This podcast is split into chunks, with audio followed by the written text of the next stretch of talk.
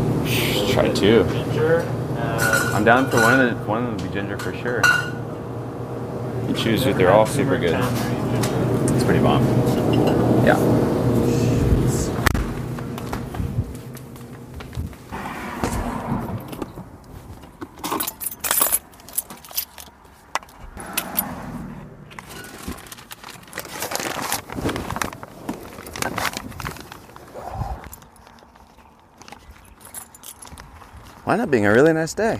Yeah, it's It's kind of funky this morning. Now, right now.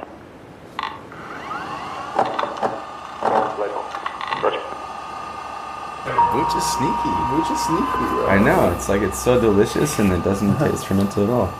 Um, yeah, so we'll we'll we'll take it from the top, but we'll you know you know we know how to steer clear of some weeds. and yeah, I'll try and try and expedite it more or less. So, you know. Welcome to the Offshore Insights podcast. Thank you for having me. Yeah, thanks for being here.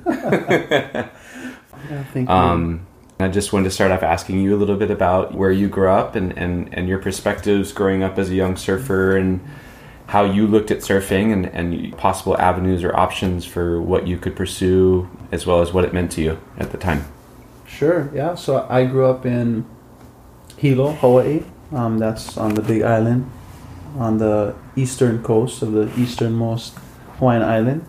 Um, I grew up surfing a river mouth wave called Honolii, and it's a really cool wave. There's there's different breaks there. There's the inside. There's you know middles that goes out, and then there's privates, and there's a river that kind of makes a channel between middles and the point, and the point is kind of the premier peak out there. Um, that's pretty much the spot where everyone wants to get good enough to surf. You basically, you start on the inside, you get enough courage to start paddling out to the outside, mids and then privates, and when you feel you're you're competent enough, you head to the point. And um, kind of all the other breaks are just kind of cobblestone, and the point has actually a reef out there, so it'll barrel and it gets shallow. Um, I wouldn't say it's an ultra critical wave, but um, there's definitely a, a high level of surfing that goes on out there. And what's interesting is that from every break, um, the inside, mids, and privates, you can see the point really well. So it, it kind of has a very um, interesting setup where that's everyone can see the point. Everyone sees every wave that's caught at the point, and it's one of those things where everyone wants to surf the point one day, and that's kind of the. I mean that that's basically how, how you grow up surfing. You start on the inside, you head out, Yeah. and there's no, there's not really like oh my friend is the guy that surfs out of the point that I can surf. It's if, if you're good enough to surf out there, you go out and you surf out Sure. there, and, and that's kind of how it was growing up. And Yeah. there's definitely, um, there's guys out there that would like you know there's sometimes there's aggression and violence but for the most part the wave took care of itself it wasn't there wasn't a lot of random people paddling out because there's a level of respect Yeah. for the point.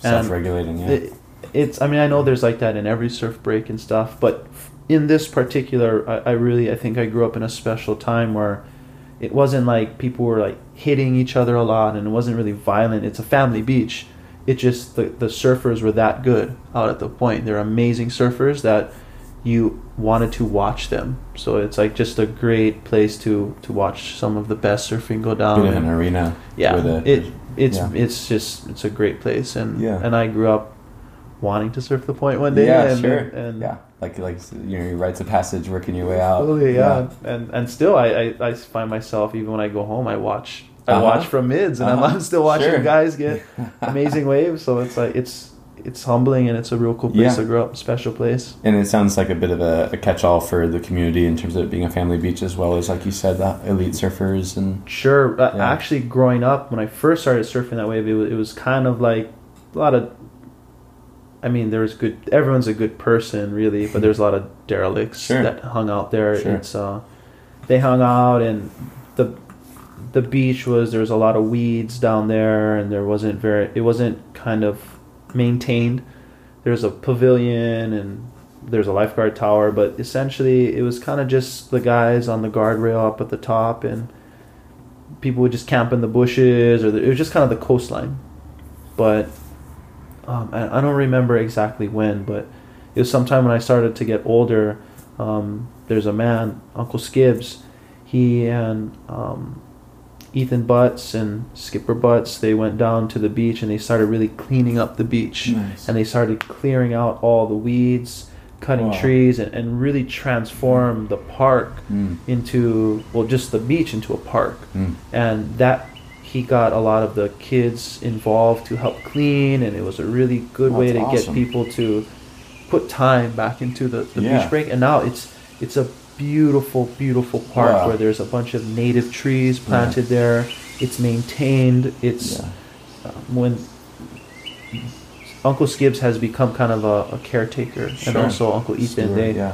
they are now kind of people that have transformed kind of this this like basic beach into really a, a place where it's a beautiful place to take your family. It's Yeah. a safe place. It always was safe, but now it's actually there's a space for people to go down and just relax and see the amazing surfing go down, but also see the amazing trees, native Hawaiian trees that we have, and, Yeah. and just there's a park now, Yeah. and I think that's something that is like so amazing that it was. It wasn't someone from the outside that came and said, "Oh, you guys should Yeah. take care of your beach. You guys should do this." It was really came from within. A member of our community was like, "It's time to clean this up," Mm. and everyone respects it.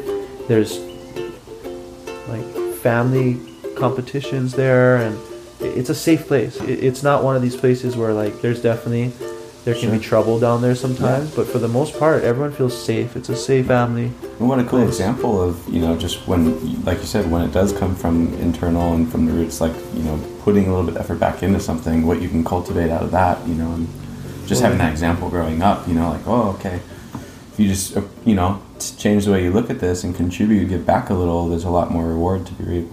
Fully. Yeah. Yeah, it's- it's a it's a great place. And I'm sure no shortage of, of amazing and raw talents, you know, that, that you grew up watching and, and still, I'm sure. Fully, yeah. I mean, Hilo, you know, in comparison to other parts of the Big Island, I would say um, there's not a lot of, um, I would say, at growing up, there wasn't a lot of industry, surf industry Sure. support in Yeah. really any industry. You know, the Hilo town, it's pretty much an, an agricultural town. Hmm. Um, we don't really rely as much on tourism. A Mhm. lot of it comes from farming or Mhm. fishing or small Fisheries, businesses. So this is kind of where people make their their living, um, trying to be creative. I mean, a lot of people they are they do sports or they paddle, they sail, they surf. It's a everyone does something. Mm. You know, there's rare. It's rare to find someone who just goes to work and then just goes home. Sure, You know, everyone sure. has some type of contribution outside of it because there's not like we don't have like nightclubs or bars or really anything. We have community, Work, family, and surf, yeah. and that's pretty much what keeps keeps us busy. And it's interesting that when I came to California, it was uh, it was interesting to see where everyone had to go somewhere outside of their community to experience something. I mean, not everyone, but a lot of people. And the party was never at the house. The party was never at the beach. It was, and I know there's exceptions. There's people that do that, but a lot of times it's going to either the bar, or to the concert, or to a a gathering place where it's just a different gathering place than what I was used to, and that was a def- definitely a culture difference. Well, and I mean, you growing up being naturally gifted as a waterman and a surfer, and but also maybe being a little less concerned with specifically the selfish pursuits of surfing, you know, and being a little more, I guess, you know, um, caught up in just whatever the fun and the play and the beauty of, Yeah. of what you know the collective experience had to offer. You know, I'm sure you saw some contrast between kids that were your age who took a different route and, and were like, we're going to do this full time and be competitive. And um, what, what was that like for you growing up? Just kind of comparing, contrasting the ways that you could pursue your surfing and your options that were laid before you. Yeah, I think you give me too much credit about being a gifted waterman and stuff like that. I Oh, definitely, no, man. I definitely had to. I, I find it hard to believe otherwise. I mean, I, I grew up in reality, and honestly, I, I grew up just like every kid. You know, I I was just taken to the beach, and there was kids that were, I would say, truly gifted, and they were. They just had this natural athleticism, and I would say maybe we all had the same understanding Hmm. of how the ocean worked and how the, the world worked in, in our lives as children Sure. but there's just some things about you know I have a I have a real close friend that um, unfortunately made some some poor decisions which resulted in him being a part of the incarceration system but Yeah. he he was given a surfboard or a boogie board or fins or no fins and he just he blew minds Mm. you know and I, and I think a lot of people at least from the big island would know who this individual is that he was seen as just nat- the, the natural gift of being able to put himself in situations where the rest of us were were just trying to figure out how to get Sure. there Yeah. and he was a lot younger than us and he was Mm. just a kid and wow.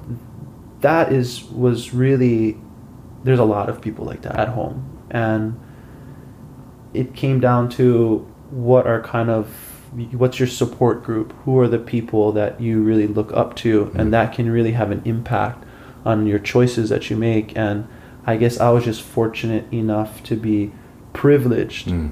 to be raised in a family who valued education Sure. Sure. know and that was one of the main things that kind of supported that was my dad taking us to the library Right. my mom we would get a book from the library and my mom would read to us Mm-hmm.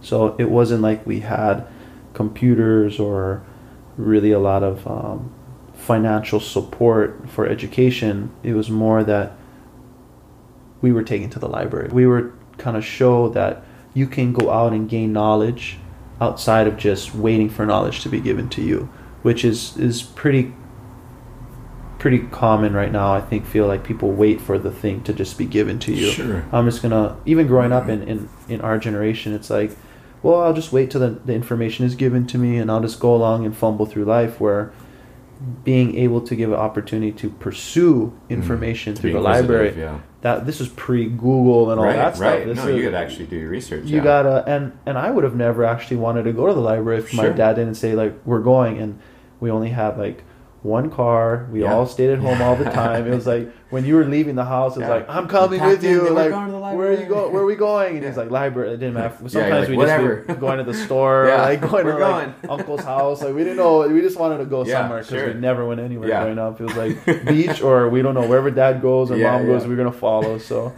we go to the library and my dad would spend hours reading.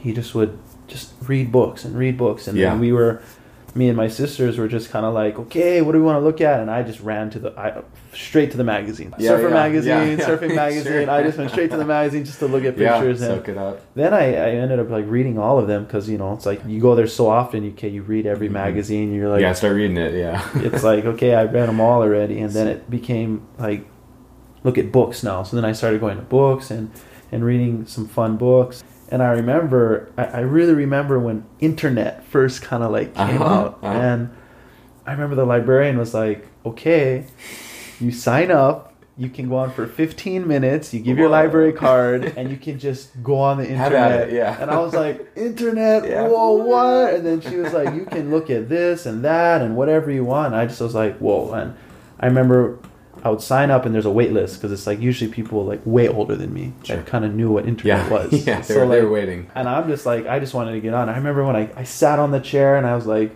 typing in i was like hey what do i want to learn about and the first thing i was always go to i'd be like Africa surfing or Whoa. like California No surfing or like Tahiti surfing. I yeah, just would like you're already thinking global. I just was like, Yeah. okay, because I, I couldn't see that in Sure. Hawaii. Like, you know, we, we see pictures of Yeah, see Pipeline, we see pictures of Honolua Bay, you know, we see everything in Hawaii. I wanted to, like, What's the rest of it? what does it look like? And then from the magazines, of course, that's like, I would just, like, kind of try to see what that looked like. And then it'd be like, you see someone surfing something, and I'd be like, fish, single fin, longboard, and then all these, like, we, we would go, and then my dad would um, rent tapes. We Yeah. rate it's like a dollar a dollar a tape Yeah. back in the day, and Yeah. you can rent it for like a night.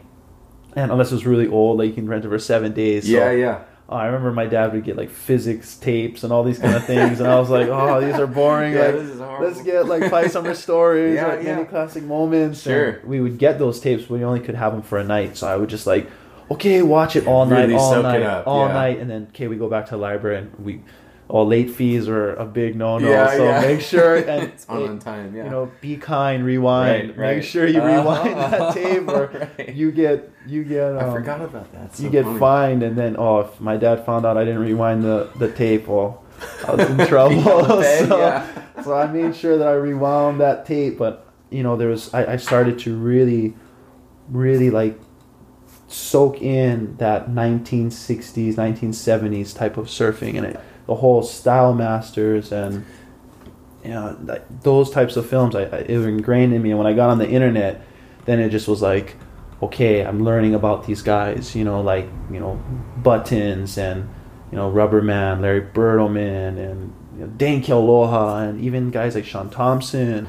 You know, Rabbit. Early and- seeds for your academic research. well, yeah. So I was not even looking at anything like, you know, yeah, intellectual or intellectual yeah. in terms of like contemporary academics. No, it was but, all like the fact that you were that like inquisitive and like teach me, I want to soak this Oh, up. fully, that's and then it was like, and then it was like you know Jimi Hendrix, Right, and like yeah. Marley, was and all these like all yeah. these like crazy, you know, like modern day philosophers. sure, absolutely. And I had 15 minutes, so I had a jam, and then I was like, okay, this is like, I'm Yeah. not going anywhere with this. Okay, Yeah. and then boom, I, I was jumping. I, I would just kind of go through all these different That's so funny. individuals and characters and places, and I would do it for like 15 minutes. Yeah. And then people were like, "Hey, kid, get off the thing," and I'm just like, oh, "Okay, just give me like one more minute," and then I get kicked off. And That's hilarious. that to me, that was like a that was a privilege Absolutely. to be able to Yeah. go to the library and and kind of spend a lot of time in the library and know that there's there's these repositories of Mm. information that and knowledge Yeah, that we have access to Yeah. It's like to me that that just blew my mind so i think that was some of my friends growing up maybe they didn't really know that that existed because i'm Mm. sure if they did if they knew that that was If kind they of could a, appreciate the value. Yeah. that was like a, a window to look at the outside world Right. Right. and we growing up we just didn't know yeah. we, we were small town. Yeah. we just thought that the point was the biggest thing ever Right, it was like right. once That you get to the Everest, point Yeah. You were the man Yeah. and yeah. it's like you've summited. that kind of was maybe a I didn't realize at the time, but that became a seed for me really wanting to to see outside, but never really having maybe the self confidence sure. to think I could make it Yeah, yeah. outside. And then as I as I went to I ended up going to a school as a I went to a boarding school on another island at a young age and then I started to get exposed to other parts of the world and pursuing education was more of a responsibility Mm. that um, when I seen my friends competing in contests, gaining sponsorships, opportunity to travel the world, I was kind of I felt that there was a bigger need for me to be able to maintain my diligence to academics. Um, that became really clear when I would bring home, say, like a little medal medal from a, a contest versus a report card. Right. You know, when I when I did kind of like okay at like not even like paid contests because I didn't do any paid ones, like Yeah, the free one. finaling or whatever. Yeah. The free one, I would make it into like Yeah. the finals or whatever, and I get a little sticker Yeah, uh, or a, like trophy a and medal or like, whatever, I never really got any trophies, but I'll get like the bag, the goodie Some- bag. Yeah, yeah. I got the goodie bag. And then my family's like, "Oh, that's good." But when I would bring home that A, like to the point of like I I really remember, you know, one time just talking I was in high school and I was telling my auntie like, "Oh, I'm like I'm doing really well in this class." And it was like I I I don't know, did some science fair thing and I, I won Mhm. some science fair and like she was a point of like almost like tears Mm. that saying like she's like I'm so proud of you. Yeah. Like you're gonna be the one of our family to really, you know, like take us there. Yeah. And like that was just kind of ingrained on me. Like remember sitting in the, the, the dining room table when she was telling me that and I, I just felt like I felt like I had a bigger responsibility to to do school, to do surf.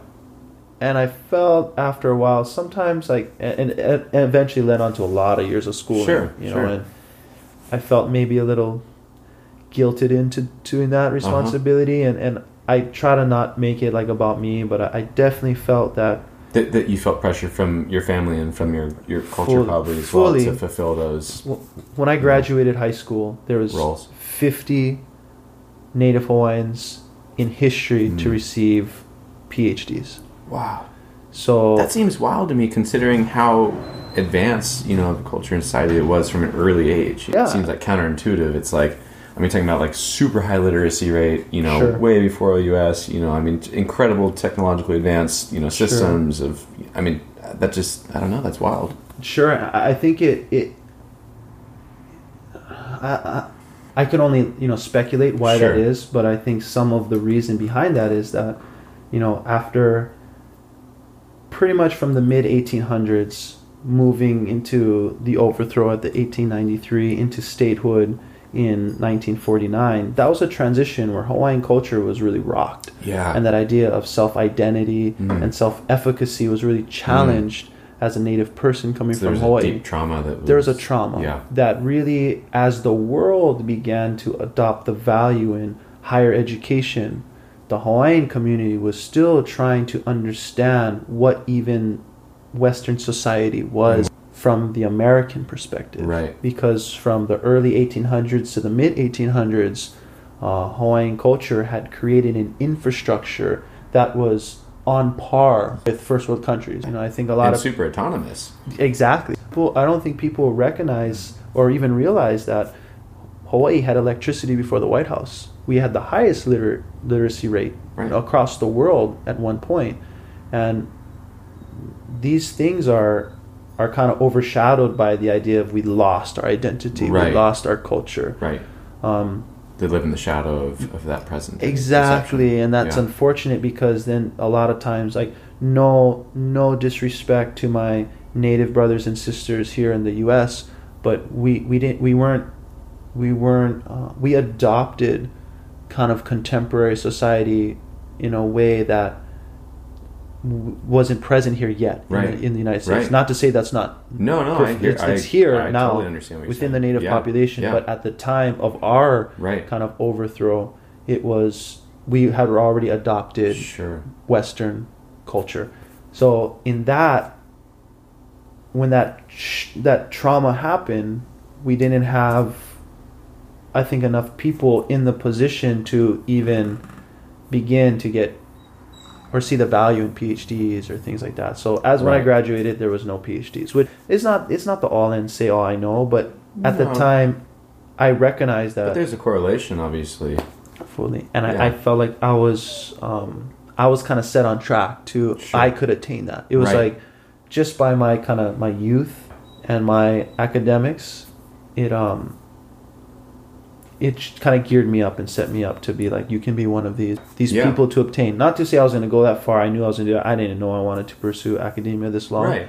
but to show there's already success and it was like okay you can be the guy. You know, or you can be one of the guys or whatever community so. Well, and it sounds like despite what you know you might have been resistant to as, as a young person in terms of your family's influence and that pressure and how maybe there was something that, that you know you envied about the temptation of, of this selfish alternative path of some of your peers and stuff like that but realistically it sounds like they instilled some incredible values and, and points in you that, that gave you the perspective that you know has Fully. created you. I mean fully. And and i couldn't have i couldn't have asked for a better lead up to where i am now because it's and not to say that those who pursued the professional surfing or pursued that lifestyle competitive surfing and still do that that's wrong I, Oh, of course. those are some of my closest friends Yeah, and i absolutely. and they inspire me to be diligent in my own Yeah. life Yeah, and they're no- inspiring so many other people so no one right path. it, it's it's just really i think it's a testament to the time Mm. that now the industry is willing to not only support the fully one track competitive Mm. athlete but also someone who is willing to invest in Right. their philosophy in their perspective Yeah. and that's valuable because the company or the industry can re- can rely on that now and that's the one thing in the surf industry which is interesting to me is that in other professional sports you go through your high school then you go to typically some type of university Mm. and then you get recruited into a professional sporting arena Right.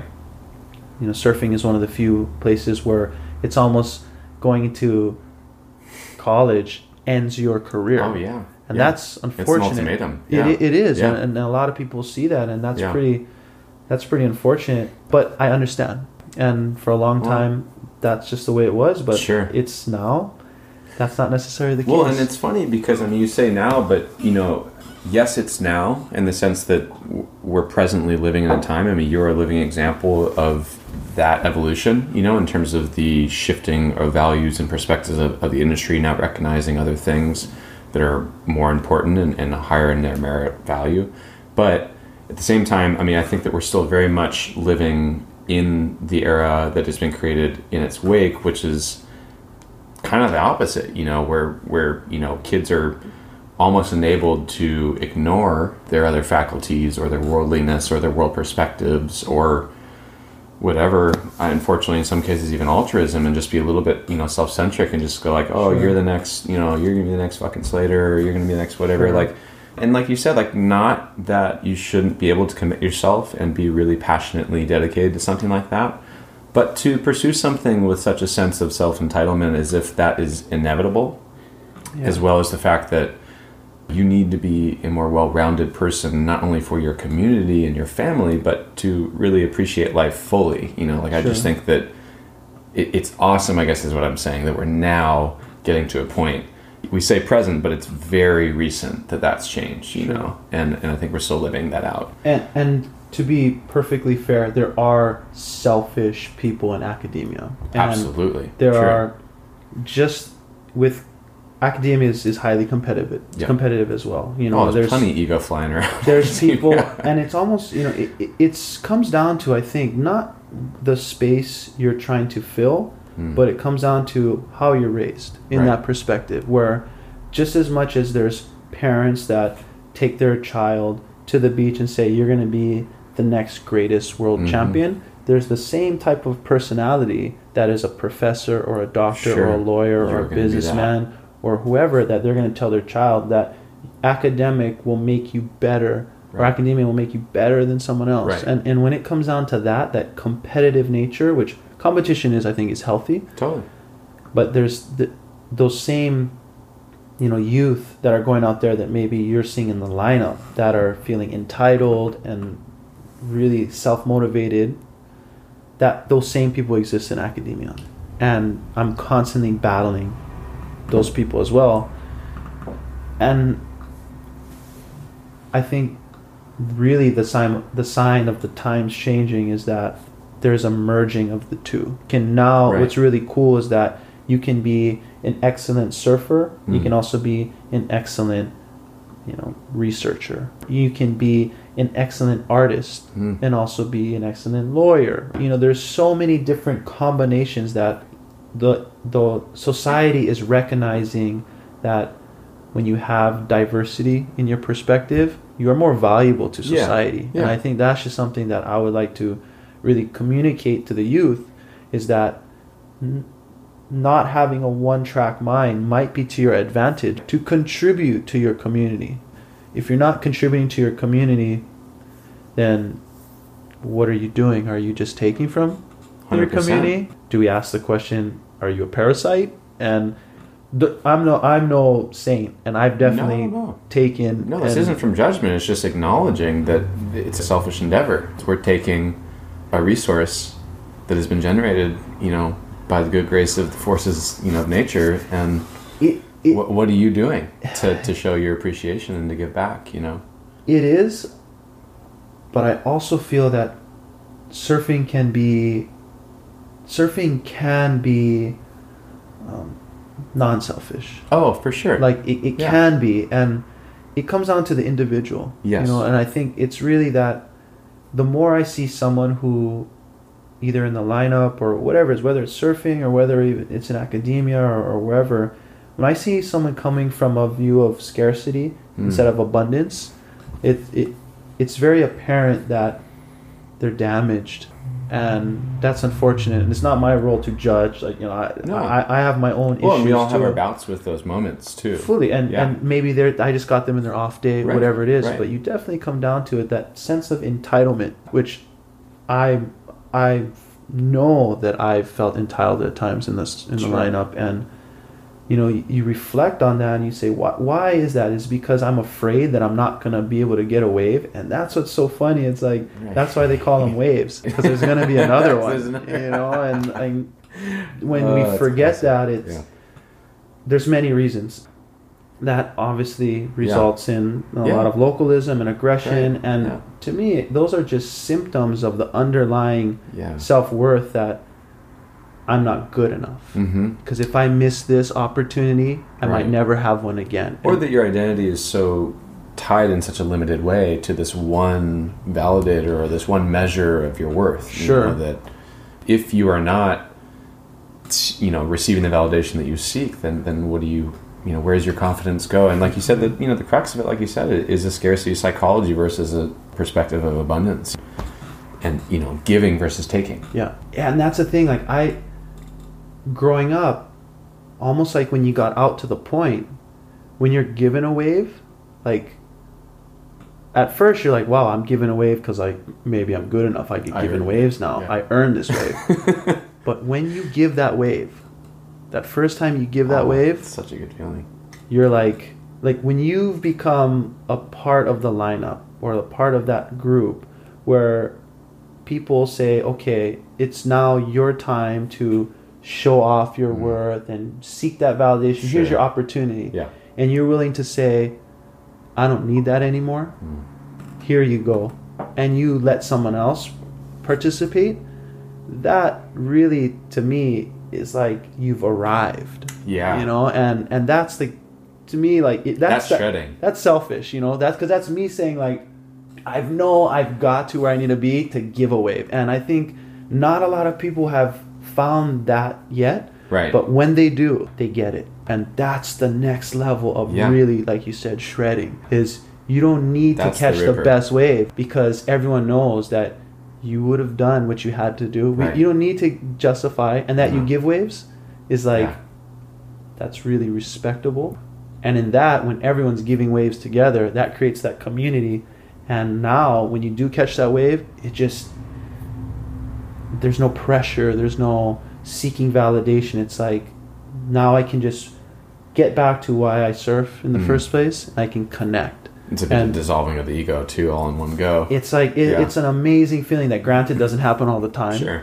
and sometimes when you just got to get your you know Yeah, you got to get your hungry, yeah. waves you, and that happens too but to be able to experience that i think like Yeah. it's I just i have a feeling that there's some people across this planet that have never truly a wave they really want so bad they've never given that wave away Right. and i think that feeling cannot be described and i i, I know there's people that are probably listening that have done that Oh, And- I think the majority of Th- surfers. they've oh, you mean that have given? yeah Oh, yeah, I- yeah, I, sure. i feel like But they're in the minority, I would say. I, I, Yeah. I don't even know, but if they do, it's like that feeling. I, I would encourage. Maybe this is my secret ploy Yeah, to get right. waves. Yeah, yeah. You know? Nudge, nudge. yeah, maybe you give a wave, but no, I, I think really when you can get to a place in your own surfing that you're not afraid to miss the best wave Hmm. of the session and you're willing to give that to whether it's your friend or a stranger like that feeling I, I can't think of any time i felt like oh like that was a bad move no, Uh, it's never. and and the thing is is you don't do it to try to hope someone will give you a wave No, yeah. And It's a very selfless act. Yeah. And this is, of course, easy to say here on like the Sure, podcast, sitting sure. in a in a room Until the peak rolls in. Yeah, and we're exactly. Yeah. but I think you can you can train. Yeah. you, know, you No, can you're train right. to be It's- like, it's okay, I- test. I'm It's a not gonna Yeah. give someone this way, Yeah. but maybe the next one. And but when you do, I know yeah. it's Make it a practice. it's it. It's Something so to meditate it. on. Yeah. Yeah, and it's harder here than other when there's oh more yeah. waves. Higher population. Yeah, yeah. Scarcity psychology maybe comes Well, in a bit more. yeah, but it's it really is worth it, and almost when you become the person that is in a position to be able to give up your position Yeah. for someone else, you almost feel like, like I said, you know, you, wow, I, I'm trusted with this wave by everyone else out here, and my kind of decision to give it away is respected. I mean, it's cool. Yeah. It's a cool feeling. Well, I think it's it's a measurement of your own evolution. I think you know. I mean, it's very significant to get to that point, both in your psychology, but also in your heart. You know, in the spirit of it. You know, like you said, like it's not. You're not going. Oh, I'm guaranteed a sick one after this. You know. Yeah. like like Yeah. as long as I give uh, this kid one or I give that you know gal one or whatever it is, like. Oh, I'm for sure gonna get one. No, no, it's like you, you just it feels good, Yeah. and you want to do it for other people, and you and you see the positive impact that it has. I think that that's it's a good measurement. and when it comes down to it, sometimes like I mean, I'm just fortunate to learn surfing, growing up and surfing with people that Sure. have done that with me. Where Yeah. I'm just like a kid, not experienced and actually like pretty terrified a lot of the times growing up and and growing up with um, like one of my close friends, and he's actually like I, I would feel like a mentor of mine, Brandon Ahuna. Uh-huh. We'd be out surfing some of these waves, and he's like, "This is yours," and Mm. I'm just like, "I don't want Oh, this. fuck, yeah. like I don't want this wave." and he's like, "This is the best one," Yeah. and I'm like, "Oh, okay." cool. okay, I guess, uh, I guess, but like that idea that that could have been one of his best ways. and, I've gotten some of the best ways of my life surfing Right. with him, and I know that probably would have been one of his best ways of Yeah. his life, but he wasn't Yeah. afraid of that. To him, it was more important, I guess, watching me me grow and Yeah. learn than it was for him to get a mental wave. And I don't know if it's the people that he learned surfing from or like how that that information or way was passed, but it's like that to me has really helped me to not worry like if I'm surfing a wave that it's you know seen as like the best wave in the world and if I miss the best set or whatever it is, like Mhm. I have to have confidence in my own self that I will be in a position to get another wave again. And when it comes down to it, there's a lot of perfect waves that are empty in this planet. Right. And if I really want it, then I can actually put myself in that position. This no one's no one's stopping anybody from getting the best waves of their life uncrowded. It might be some financial hmm obstacles, there might be some time, there might be some relationships, but But you can do it. If you work hard enough, Yeah. you can surf empty, perfect waves on this planet. And I think people know that. But what people want is they want to surf their local and get validated. When Right. that becomes the the difficulty, Witnessed. Yeah. you know. So uh, it's a Yeah. it's, it's a hard thing to to really, I guess, talk about and, and really live. But I, Well, like you're saying, it's, it's a practice. It's not. You, you can't do it every time. Exactly, I mean, yeah. But no one expects that either. You know, and, and even if you just start somewhere and start shifting that perspective to, like you said, whether it's just not seeing it as a source of scarcity and more a source of abundance, or or simply seeing, you know, how much more enjoyment that kid gets, you know, out of as scary as he might be being thrown into the woods, like how much growth is going on and mm-hmm. expansion in their mind and their life and their character that you've just been able to facilitate for them basically. Totally. Like that not that it's yours to take credit for, but like you you get that enjoyment, you know, and that's such a more fulfilling and enriching experience emotionally than one more wave you could rip the bag out of, you know, or whatever And- in your mind, you know. and and I'm no authority. You know, I'm no authority on surfing. All I know is that we're fortunate where I'm from that we have a lot of empty waves. They may not be the best waves, but they're empty. But so they're- you you can then you can surf, and then we. I've been fortunate to travel to waves that are seen as the best in the world, Mhm. and they're definitely di- more difficult to catch waves. Right. A lot of times, I'm the foreigner when I go away, Sure. and it's very easy to feel a level of entitlement having uh, native Hawaiian blood and Yeah. to to feel that oh my ancestors made this like but royalty and but yeah. that that's that's that's what caused localism in the first place Sure. is that feeling of entitlement that Mhm. Them. surfing was born to um, include everybody Right. it's an inclusive thing and once we start moving along the path that I deserve this and they Mhm. don't. That's a dangerous, dangerous perspective to have. So, And- like I said, I'm no, I'm no saint and I'm not perfect, but I think it's really important when I catch myself and say, Mm. Cliff, it's okay that you don't get the best wave today. Sure. Yeah. And- Check yourself a bit. More times than not, that's a perspective that has Yeah. offered so much growth and so much opportunity and and that I can I can testify to saying Right. that having that level of security to know that there will be another wave, Mm. there will be another session and there'll be you know another community or someone will be out there to appreciate Sure. and there will be validation because we always seek it you know Yeah. It- there, there will be a validation it doesn't have to come today it doesn't have to Sure. come tomorrow and just to trust in that i think it, it helps alleviate some of the the stress of Yeah. surfing especially here in california Well, and, it, and it's an opportunity to break free from a lot of the societal and cultural expectations and norms that were basically, you know, brought up into and you know are instilled in us that just all these all these elements of status and, and you know the spectrum of people in the hierarchy of, of different demographics and class systems and all this stuff. I mean, you you know that's something that you can't mimic elsewhere in terms of other athletic sports or, or interactions with nature, where it's this great equalizer. You know, it's this great. You're now on the same playing field. Blah blah blah. And of course, like we said, it it has its own you know rules and it has its own totem poles. But again, like it's just it's stuff that you know is much more rooted in um, a worldly perspective and a lot more balance and, and values that have to do with humility and, and honoring and respecting what you're given. Sure, that gratitude sure, yeah. and that abundance. So that's pretty cool that yeah, like there's a lot of ego that gets flared up and stuff, but but the opportunity is always there when you're surfing to dissolve that and to go, oh, this is this is a pretty special experience. I just think it's really cool that the ocean there's no way around it. You know, it's gonna humble you, it's Sure, gonna put you in your place and you can all accept and acknowledge the perspective of, of either being a student or acting like you're there to become master, you know, and, and, and develop stroke your own ego more, you know. Yeah it just it feels so good because like it, when you get a good wave it, it does stroke your ego Yeah, like, sure. it makes you feel Yeah, so good and, Yeah. and yeah that that's definitely the the balance And I think it's important too to acknowledge that like it's not just it's more than just the ego that is stroking obviously like it, it's just you're playing i mean you're Yeah. you're you're getting to benefit from a practical miracle in terms of you know the coalescence of factors that come together to make that ride the way it is you know and, and your ability whether it's the technological advancements that allowed you to have the board you have or the fact that you could be in that place of the world or just riding a fucking wave you know Yeah.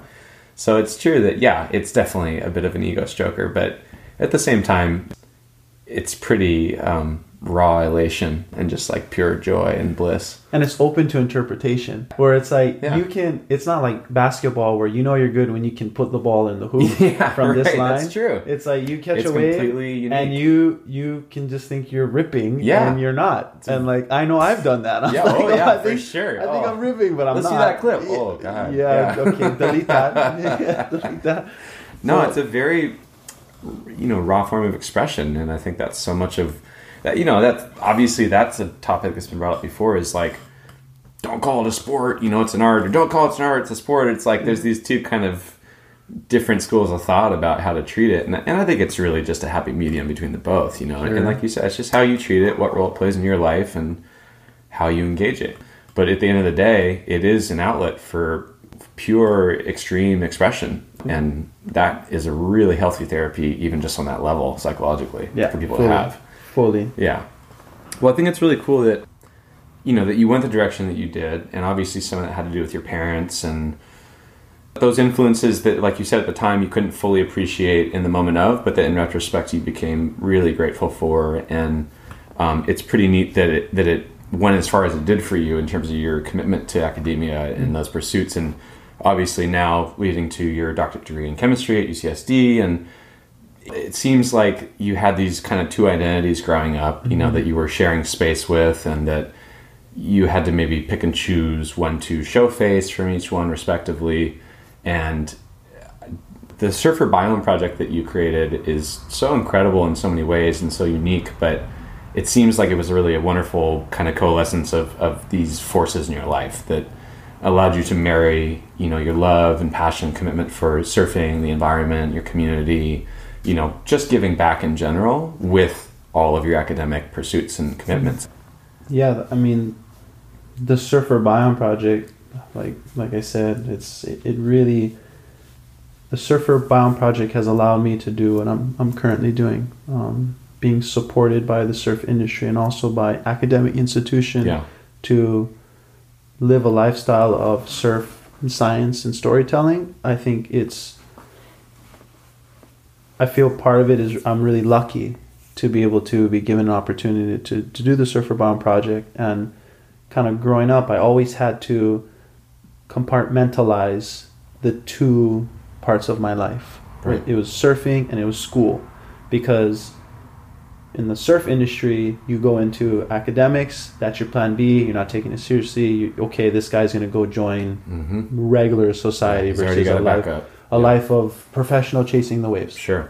And then in academia, you say you're a surfer, people are gonna be like, this guy doesn't take it serious. He's Right. gonna go chase the waves, and it, kind of really, the two never came together. Mm. And um, for a long time, I had to separate the two. I had to hide that I was a surfer, and I had to hide from a lot of the surfers that I went to school because I wanted to be taken seriously in both. I really wanted to belong to both communities. I wanted to contribute on a very high level on both Right. communities, and um, that really happened. It kind of went through it as a separate. And for a long time in my academics, I was studying coral reef, and I coral reef for me. Um, not only do we see it as an ancestor in Hawaiian culture, but it also has provided me with really, I feel my whole existence from the fish that I eat to the island I live on Mhm. to my cultural identity, the waves I ride, everything comes around the coral or it, it encompasses some type of relationship with coral. And I wanted to use my academics to help understand it and contribute and, and prolong its life and really be a positive influencer in that sense. And I've been studying for so long, trying to get grants. I got a couple grants to study, and basically in the spring of 2016, I came to a point where I lost all my funding to Mhm. study coral reef, and there was no money for me to do research on it anymore. Yeah. So I had to now give up that. And I tried so hard. I just got denied this big fellowship, and Mm. now I had to work on a project. I think that was actually with um, a pharmaceutical company slash right. agrochemical company. Something that I just Yeah, didn't want to do. never envision, I just yeah. didn't want it because I was gonna now fund my remaining part of my studies. And when you when you become a student in graduate school, it's either you you take the projects that are being funded or you teach, which teaching is amazing too. Sure. But teaching definitely takes away from the research which Yep. you need to graduate. Yeah, so spreads you thin. Yeah. spreads you really thin. So I kind of just was like, oh, I lost my funding. I, I I applied for another scholarship. I didn't get it. At the end of the day, I'm like, I'm just gonna write this proposal to the Global Health mm-hmm. Institute UCSD, saying that I want to study surfers across the world, and that's basically was this one page fellowship that I applied for. Um, as kind of like the surfers were a proxy to understand how humans interact with nature. Uh-huh. And writing that, I didn't know if I was going to get the, the fellowship. Sure. I didn't know. I, I really had no idea if I was going to get it or not. And I thought it was just going to be this small fellowship. Yeah. And it ended up being this huge fellowship that covered my salary, covered my cost of research, and it just turned into this big Wow. project that I was so stoked. Yeah. Like I was just so stoked. And I Yeah. couldn't actually believe that I got the fellowship. I was gonna say pretty surreal. I'm sure once you once you finally got the good word, you're like, Oh yeah, no way. I was like, I was like, okay, I, I got the, I got the fellowship. This Yeah. is, this is now my chance to show that surfing can be a part of academics. Right. And that was Wow. kind of when that it sunk in, and all like the kind of the joy of, yeah, I got my funding. I don't Yeah. have to like work for this like terrible company that I didn't Uh-huh, like, and I uh-huh. don't have to teach. I can just do my research, surf in school. This is Yeah. exactly what I wanted. And then I was like, Oh shit. oh shit, I now I got to figure out how to do serious this pressure on me. there was some big pressure because Yeah. I was uh, my whole life I just was kind of pounding on doors saying, "Let me prove to you that science and surfing belong together. Right. Let me show you. Let me Yeah. show you." And everyone was saying, "Get out of here! You're crazy! No, no, no, Yeah, no, yeah. no." And then someone said, "Okay, Cliff, Yeah. let's see it. Right. And there was huge pressure. Yeah. And I, I just, I was like, I can't blow this. I got to show the world that Yeah. surfing and science belong together. and that caused a lot of anxiety and stress. But at the end of the day, um, the surfer biome was created. And what the surfer biome really became is um, me traveling around the world trying to see how surfers differ from non surfers and how do surfers differ from each other on different parts of the world. hmm Really to try to understand how do humans interact with nature. Uh-huh. Um, because surfers are, we know, just kind of in society, surfers are a very different demographic than the average person. You know, surfers are constantly immersed in their natural environment. Um, sometimes they are so diligent in their pursuits to be totally immersed in the environment. They risk job opportunities, families, relationships, Yeah, the whole deal. relationships, So yeah. Not they- everything's out there. It's worth sacrificing. Apparently. they're a perfect example of Yeah. of a population, a demographic that is diligent in their It's an extreme immersion. lifestyle in its own way. Yeah. and that's something that um, I I was like, okay, surfers are this great population to study. How do we interact with nature? And it was also a way to you know to merge the two. hmm Um, And also, like you, I think you mentioned before, like kind of looking at what is nature's fingerprint on us. too. Sure. Not necessarily just equal parts interacting, but like sure. which way is this flowing in terms of the influence? Sure, because the surfer biome is is really uh, um, it comes from the idea of the microbiome. Right. And what the microbiome consists of is all the bacteria and fungus and viruses and protists that live in and on the human body, which modern medicine is recognizing has a, a role in keeping us healthy. So the scientific community at large is trying to collect as much information about humans bacteria on their skin or in their guts or in their eyes and ears and all these places because they believe that that will give us answers into understanding more about being healthy um, there's literature that suggests that even the bacteria in your gut can affect the way you think Right. um, they have shown that it has re- an interaction correlations with allergies, with things like autism, Mhm. diabetes, Right. Alzheimer's. There's Yeah. all this literature that's coming out showing these correlations Right. between Potentially mood disorders and otherwise too. the types of bacteria and the way you feel and live. It's worth the time to study. I think there's no real strong conclusions as of yet, but it's worth the time and the money. So with the surfers, it's just a nice way to see when you're totally immersed in the marine environment in the Mhm. ocean, does that affect your microbial composition? And no one has really investigated that yet, so it became a nice study. And And you went out and literally were the boots on the ground taking samples, you know, uh, skin and, and tissue, fecal, oral samples, and all this stuff to collect the data. Yeah, I, I basically just took a pack of Q-tips and went to Europe and to start it off, and that was just my way of beginning the the project. I, I started in I started in Europe, and I went from I first started my project in Ireland, and then I went to London. I went to North Africa, came back to the States, did the Mm. West Coast, San Diego, San Francisco. Then I went home to Hawaii to finish off the project. And I was going to continue to South America and Asia and kind of beyond, but I, I wanted to graduate. So yeah, I was gonna I say eventually at some point you got to cut that short. I cut it short. Um, what we did was we looked at in each surfer, we looked at all the bacteria and the chemicals found on every surfer to see if surfers are different than non-surfers, Mhm. and if the surfers from different parts of the world are different among themselves. So Mhm. and probably too early to say whether or not that's a positive or, or negative in terms of the net impact. It's more just like you said, are there anomalies, are there signatures that are unique to this demographic? fully, we don't know if that's a good thing or a bad thing. Right. We just wanted to show that there is a relationship hum- somehow. Sure, We wanted to see if we could detect nature's fingerprint on us and also if we could see potential impacts that we might have on our environment. Uh-huh. To lay the foundation, how do we interact with our environment? right. You know, and again, surfers just represent this really interesting demographic that transcends all races, all genders, all nationalities, religions Mm. that are unified by the specific behavior to go to the sea. Sure. And that's something that can really help scientists understand that there's something about the ocean, Mm. there's something about that space Yeah. which has that results in a molecular solidarity amongst that community, that worldwide community. I think that's pretty empowering.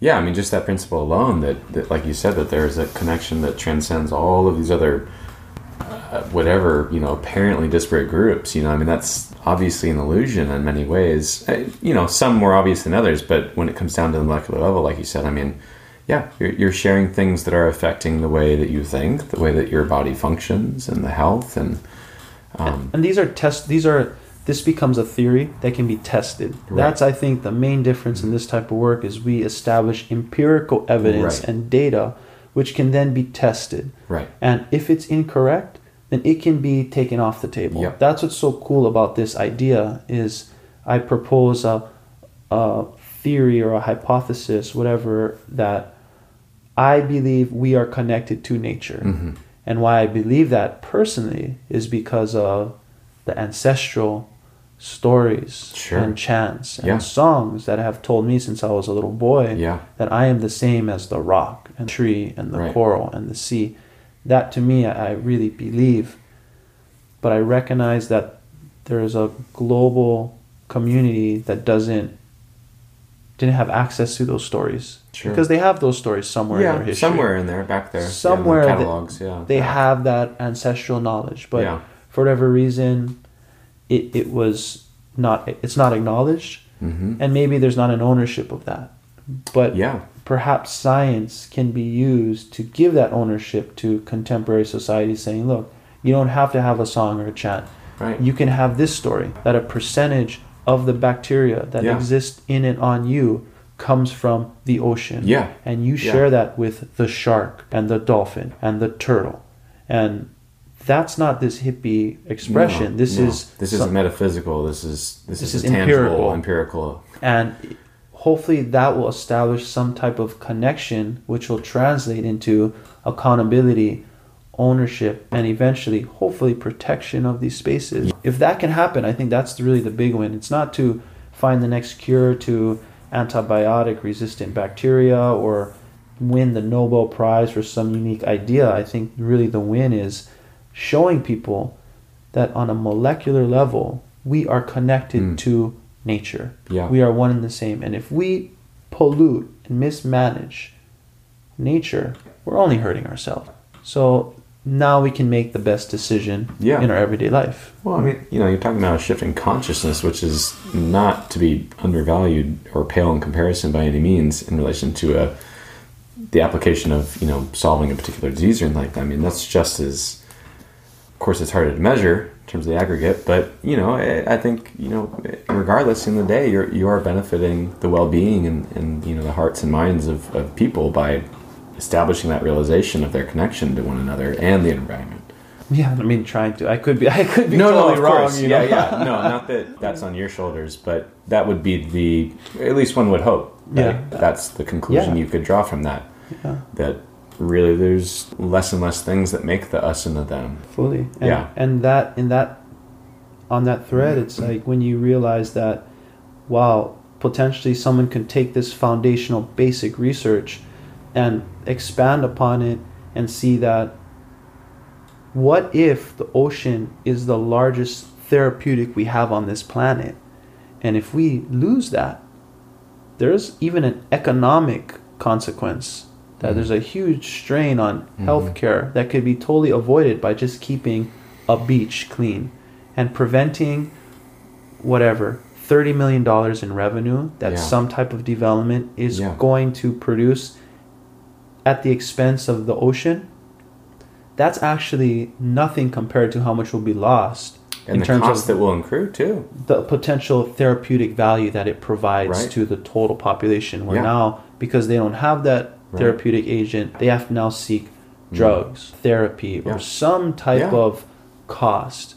And I mean that that's definitely big thinking and far thinking, and it's the pie in the But sky. it's important to keep all that, you know, in the context, the, the granular, you know, the molecular level, and like you said, just kind of a broader philosophical perspective on it.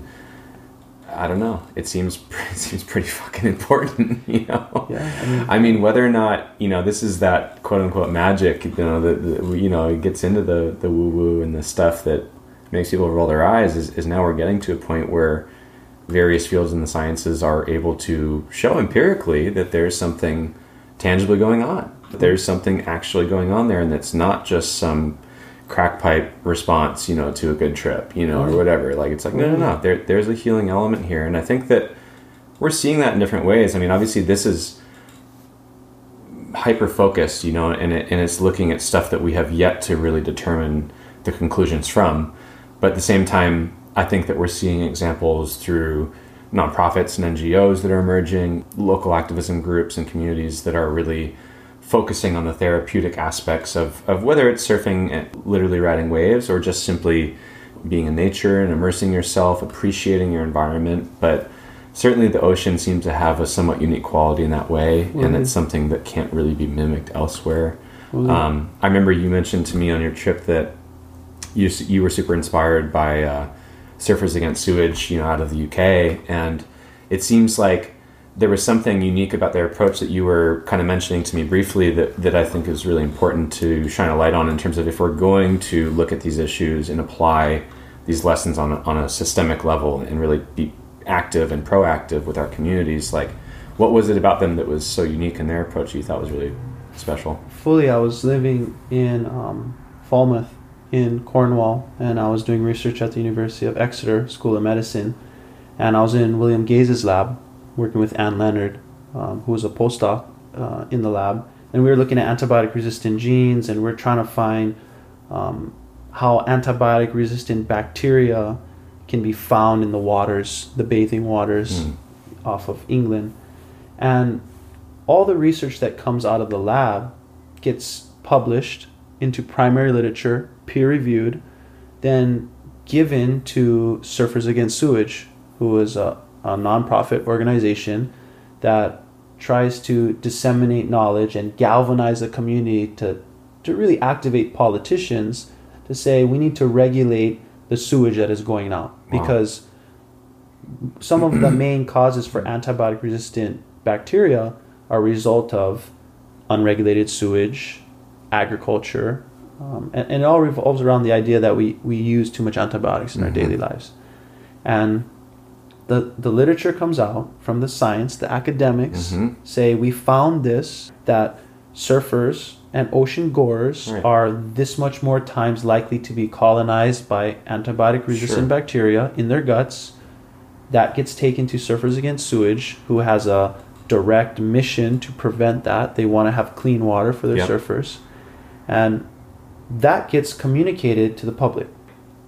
And it gets incorporated into their campaigns.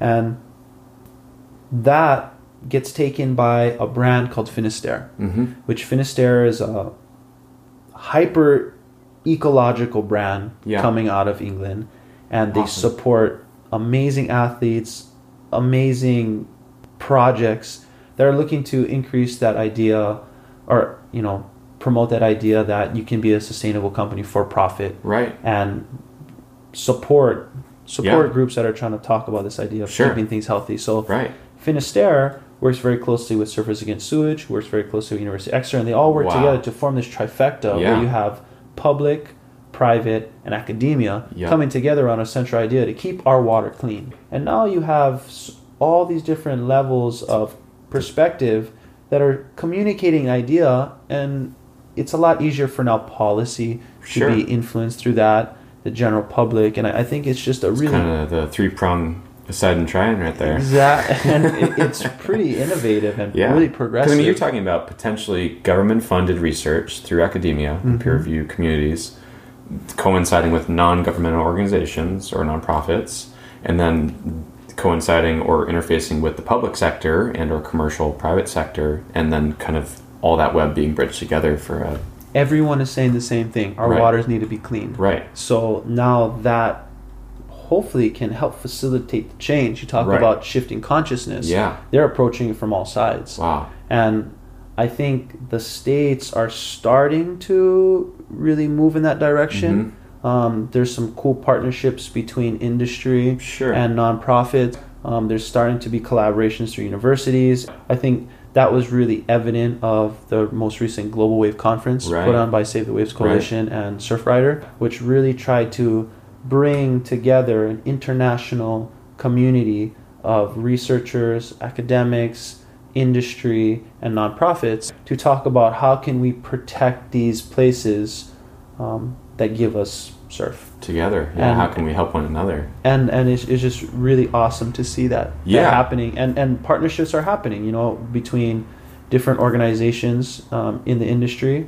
Well, and it seems almost kind of novel in a way because I and I know that this is. I know it's a bit of a stereotype and it's my outside impression, but I know that even within academia, there's its own, you know, resistance, rigidity, or even within sciences to, to you know keep cards close to your chest and, and to not share stuff and whatever it is. It is competitive and blah blah blah, and there's a lot of egos flying around, and it's pretty amazing. Like I said, uh, it's weird to call it novelty, but it seems that way. That you know, all of a sudden we're getting to this point of of extreme transparency and where we're willing to say, hey, you know, collectively we're going to do a lot better work and have a much greater impact should we actually let down our guard and work together here. And I think that's starting to happen with with different brands. You know, I know, I mean, uh, from one personally, I know about collaborations between companies like Vissla and Yeah, Surfrider right. that are coming together to try to promote some type of understanding that we need to protect, Sure.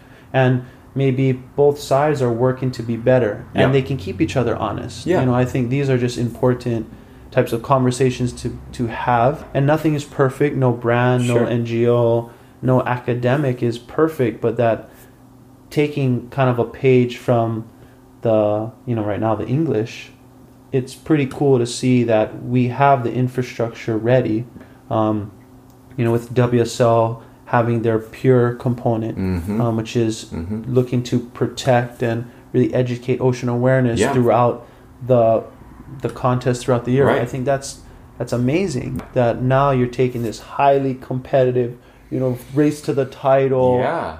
Super. Bowl type of thing Yeah. that has a component that is trying to at least bring awareness. You have, you know, brands that are, you know, working closely with, you know, different types of labels like you know, Mhm. sustainable surf, which is giving a, uh, almost a criteria to be more uh, sustainable in your surfboard manufacturing.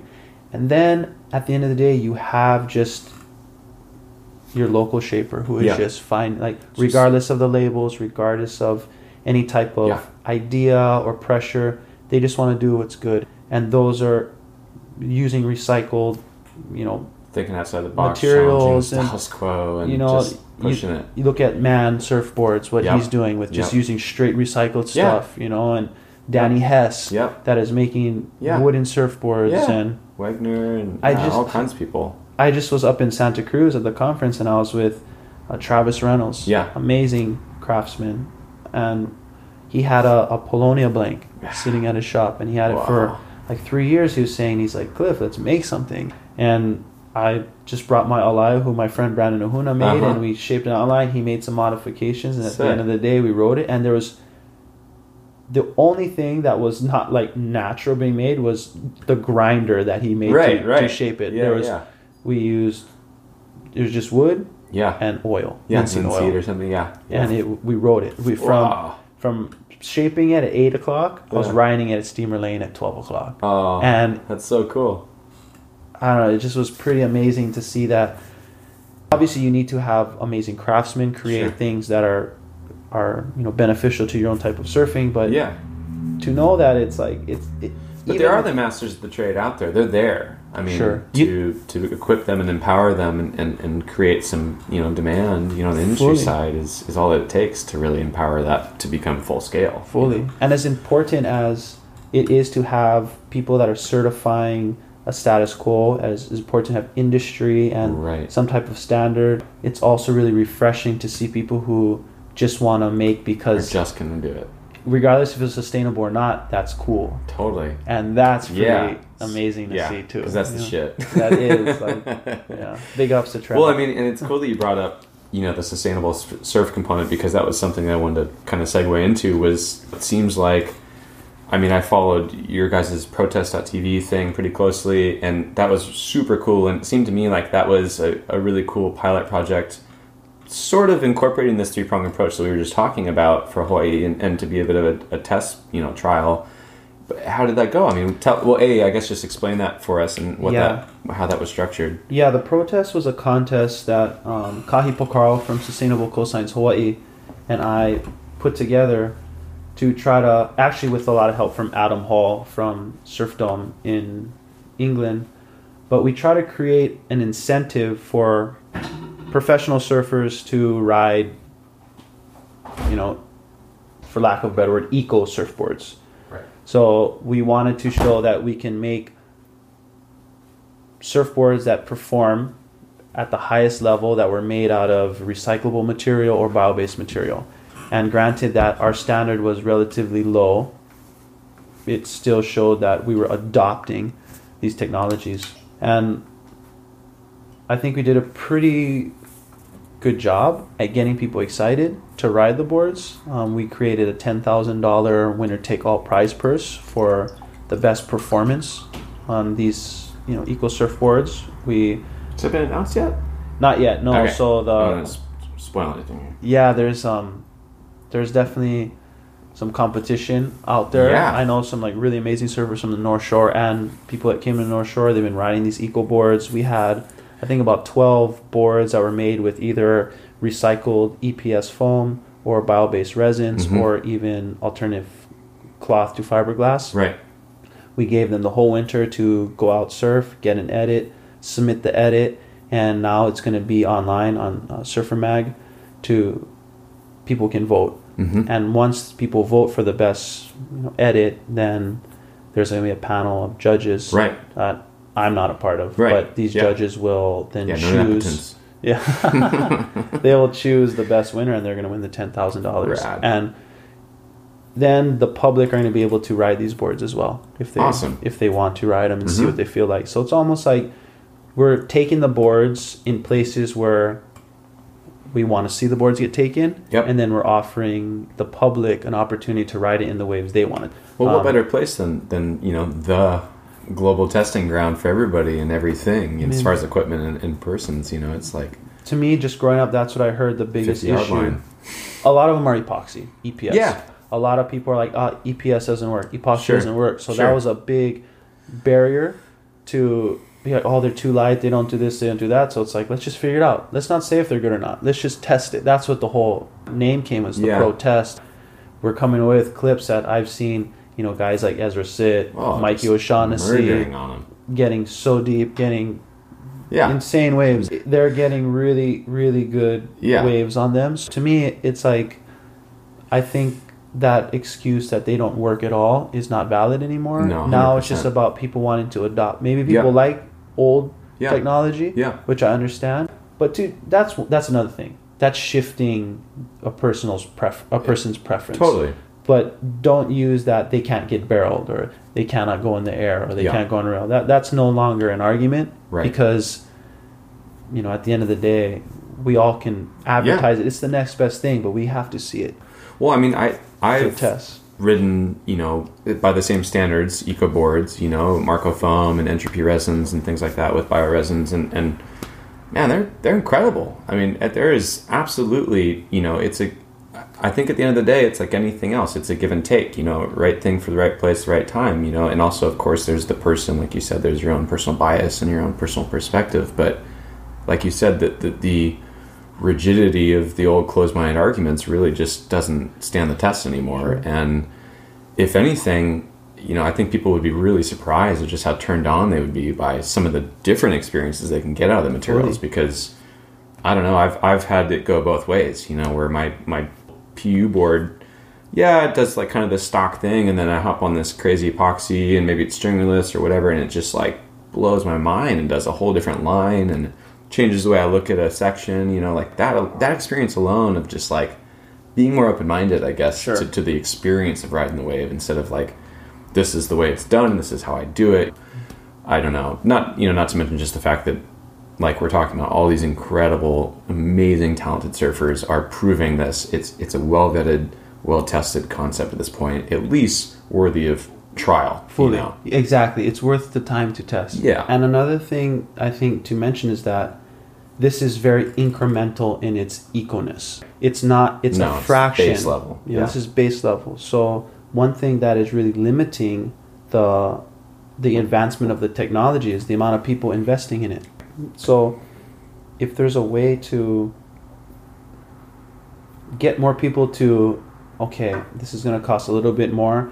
It's worth the experience to try it. Sure. But with every little investment that you do towards getting an epoxy board Mm. or whatever it is, that feeds into the industry to advance it, to make it better. Because our long term goal of the protest is to not keep it at this 25% recycled Right. foam or yeah. 30%, 30% bio bio, resin yeah. or we, we want to make something that essentially is coming from totally renewable Right. that we can get the big manufacturers and local shapers access Right. like we want a distribution set up And then it benefits them too in terms of their bottom line and, and demand and I think at the end of the day, like the carbon footprint is always hard when we talk about Sure, that component. But if we talk about waste, if we can advance the technology where when the board breaks, it can be put back Yep. into that system to make a new Yep. board, that to me is the best thing to keep the boards out of the landfill or underneath the house or just sitting Yeah. around. If we can create from that and there's many other creative recycling, ways. repurposing, but also regeneration. I mean, we're looking at you know mushroom cores and you know, I mean Paulownia and stuff like that. I mean, it's like or whatever algae foam and shit like that. I mean, this stuff that potentially the you know with more research that we could be seeing not only recycling but literally regrowing something different Mm. if you want. You know, at the end of the day. or keeping keeping a board that will last. I was just I was just talking to my friend Todd at Surfer. I mean, who was talking with Danny Hess, saying Mhm. that he wants to be able to have a surfboard pass through generations. One of these wooden surfboards where Yeah. it becomes like an heirloom, and Like it used to be. that, I mean, that's something to think. Like, you know, when you get your car, like, oh, this is my grandpa's car, my dad's Mm. car, or whatever it is. I, I didn't grow up being Yeah. given any cars, but like, I could imagine that something like Oh, that, or way or yeah. maybe like a piano or a bench or a, something like a knife, whatever it is. Yeah. If you have a surfboard that There's oh, a spirit in it already. my grandpa surfed Mavs on this board, Yeah. and Yeah. that makes you be like, whoa, even if I don't surf Mavs. I can go and surf the Yeah. shores on this, knowing that this board has the Uh-huh. mana I was inside. just gonna that, say, there's some on on that board for sure. I think that's something that has something to be said too. Like it doesn't Yeah. always have to be this eco, bio, No, degradable.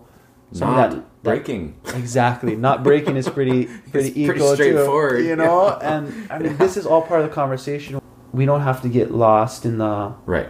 the nitty gritty of this Variables, works, this doesn't work. It's just that we, we have we have the opportunity to advance the technology. If you want to participate, awesome. Yeah. Because we want friends embrace that change. you know and Yeah. i think the biggest thing is just having a standard feather glassed pu board that is just going to indent break and then it just turns into some yellow piece that Yeah, we try to sell for 50 bucks Yeah. you know, you're taking if it you down- can even sell it. Yeah. you know, you know, at the end of the day, Yeah. this is my, you know, coconut Pete's boards Yeah, or whatever, and yeah, you're trying to take it down and get a wetsuit at the end of the day, like for like credit or Uh-huh. I don't know something. Good but, luck. Yeah. Yeah, that's For that's sure. the protest. Yeah. No, that's awesome. Well, I'm super stoked to hear that. It looked like it went really well and it was super successful for the most part. Um, Yeah. I feel like just kind of rounding off some of these themes that um,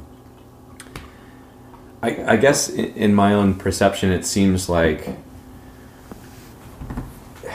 it could be something that's a little more contemporary in that we're living in an era where contention around things like facts and logic and reason are kind of all under fire hmm. and are highly charged with, you know, rhetoric and divisive language and, and we're seeing the results of that, you know, outside of just politics, you know, obviously. But I think that I guess what I'm getting is what is it that we can what's one thing you can recommend to people if they want to find a way to approach scientific information, data, high level cognitive stuff that maybe they don't necessarily have a background in, you know, or, or a mm-hmm. foundational level of knowledge in. I, I, I feel like sometimes people kind of get discouraged by that and I think that, that it's shared. I think that, you know, those who do not have a foundational level of knowledge about um, high level academic pursuits are you know, a bit judgmental about who those people are, and vice versa. That academia kind of looks down on people, you know, as being stupid or below it or whatever, and and they're kind of not talking to each other. And I think that it's really not difficult. I mean, in other words, you can become an autodidact and you can teach yourself this stuff. But I think a lot of people are just so there's so much stigma about how oh that's not me I don't know that I'm not smart mm-hmm. enough or I didn't you know I didn't get the degree or whatever it is. Like what's something that you could recommend to people that would be some way self-empowering and, and to their own autonomous ability to at least understand and digest information and be able mm-hmm. to discern you know real research and real data you know peer reviewed stuff from just whatever pops up on your freaking facebook or your google or whatever like Sure. i don't know it just seems like there's something being lost there in the communication you know that Yeah. that we really should be able to think more critically Yeah.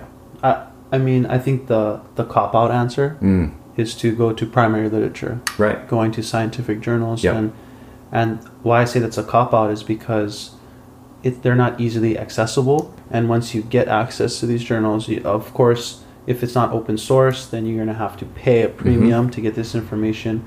Once you get the article it's usually littered with jargon hmm and um, kind of like highly technical verbiage, which I think is important for the scientific community to to interpret because that just keeps it very um, objective. But that also times can lead to dead ends, and I recognize that that really a lot of the labor falls on the scientists who are Mhm. responsible to communicating that across Yeah. the lay community.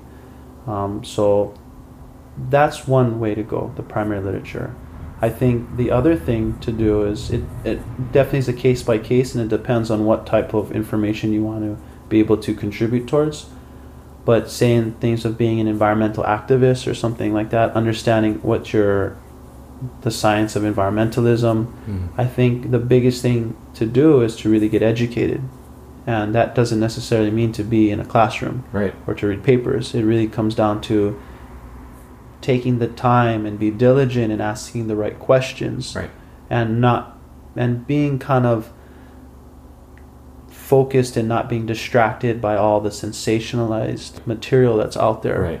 When really it's difficult to decipher the actual worth from the noise but if you spend enough time in these types of questions you can really begin to navigate this is bullshit this is Mhm. reality. And for me just in terms of the environmental spaces i just try to be in nature. Right. I try to be in the environment because there's so much things that you receive by being immersed in that perspective that papers can't tell you. yeah you know, otherwise and yeah. teachers can't tell you. Yeah. So, you know, I was told once, you know, school is not for everyone, but education is. So the more you can get educated, whether it's talking about vaccinations or it's talking about exposure to E. coli, or you know, if it's about I don't even know, like how cell phones might give you brain tumors or whatever this Mhm. this this thing is. It's really think about who is the person that's giving you that information and what's their intentions. A lot of times we see these types of sources like BuzzFeed and Hmm. Huffington Post and all these things that their end margin is to get people to read and click. They're driven by You know, like clickbait. yeah. Yeah. That's pretty Yeah. much what a lot of people do, and they sensationalize these topics to get people indulged in Mhm. the drama. Whereas if you look at a source where it's they don't care if they get any clicks or not because they got an incentive just to put it out.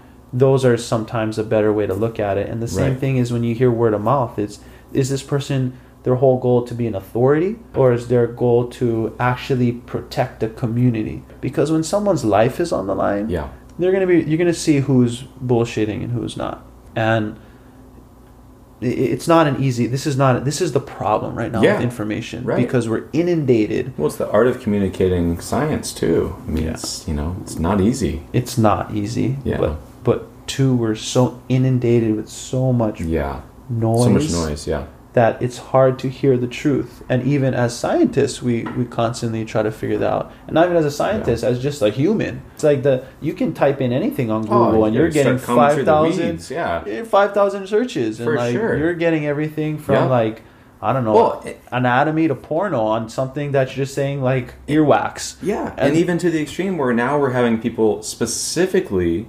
promoting false information for for the sake of promoting false information to Exactly. confuse, to create noise. Exactly. Like it's that bad. it's It- like It is, and like again, it's just immersing. I feel I try to. I, I'm not an authority, and I, I don't like to give advice because I don't even know. yeah, yeah. but put you on the spot. for me, like I just try to really like I care about the ocean, so I'm going to spend my time in the ocean, Yeah. and I. If I remove myself from the place I hope to protect, I know I'm going to fall short of my goal. I just know it.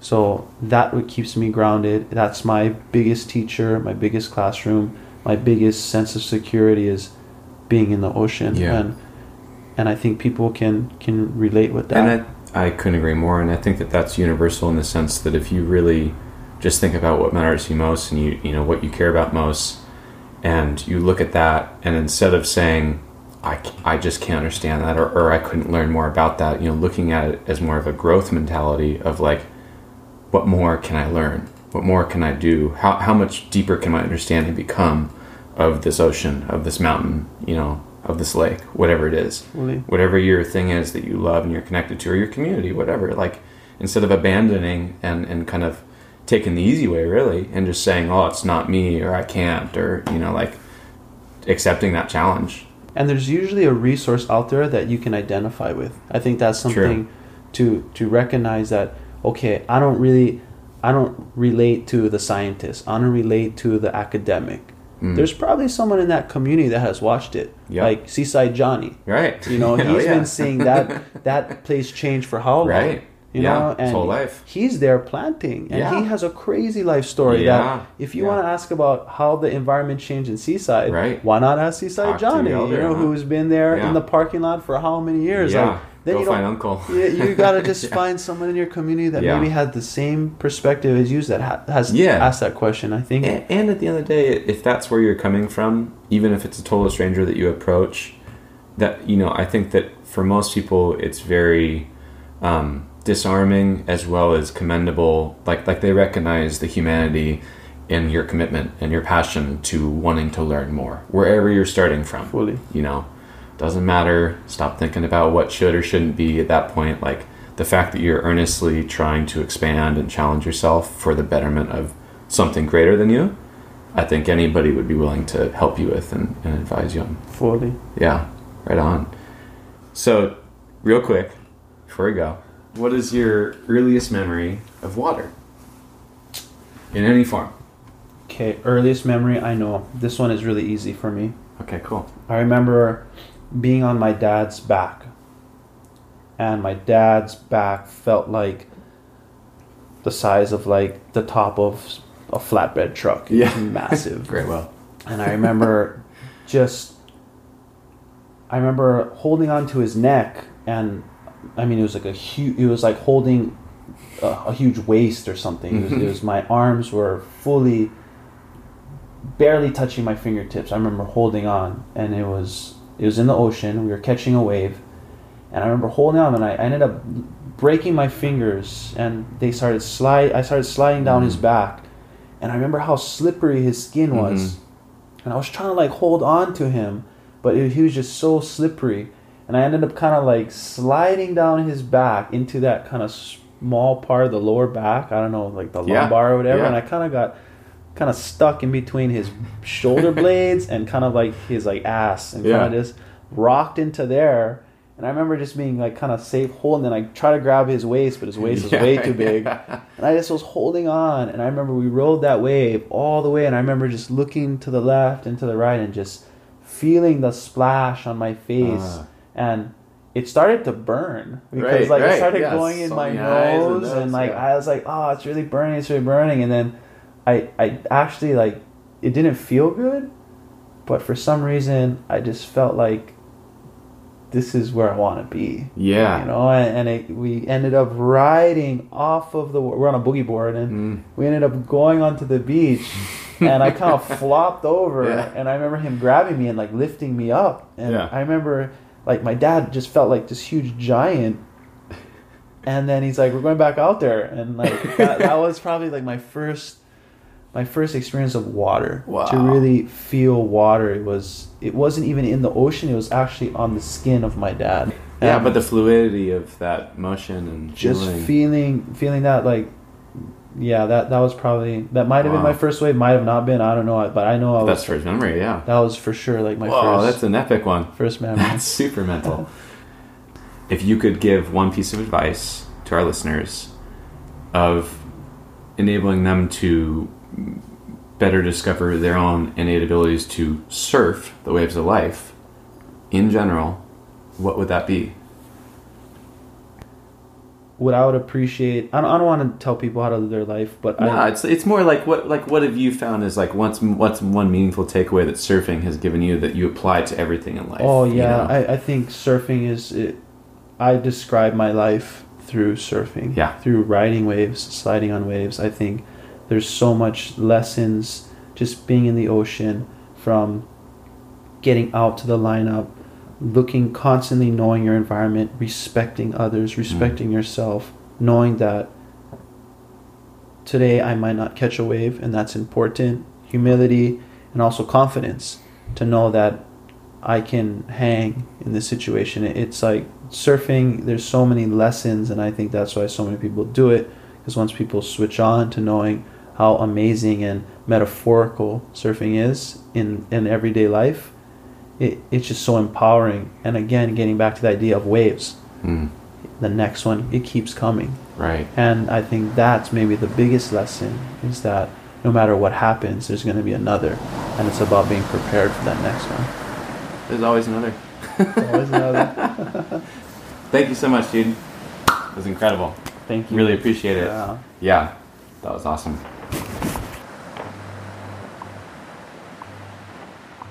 At 2 hours, 32 minutes. Coordinated Universal Time.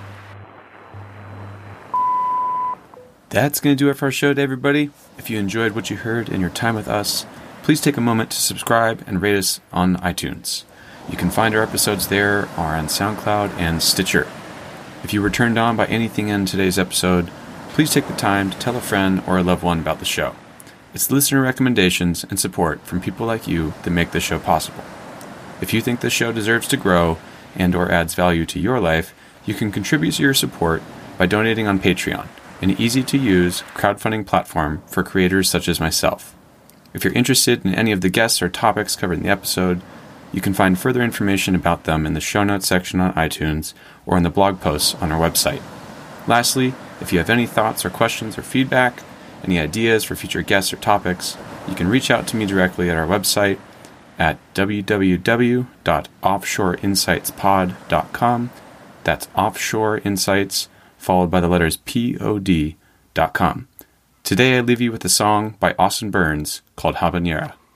Until next time, be well, keep in touch, and enjoy the ride.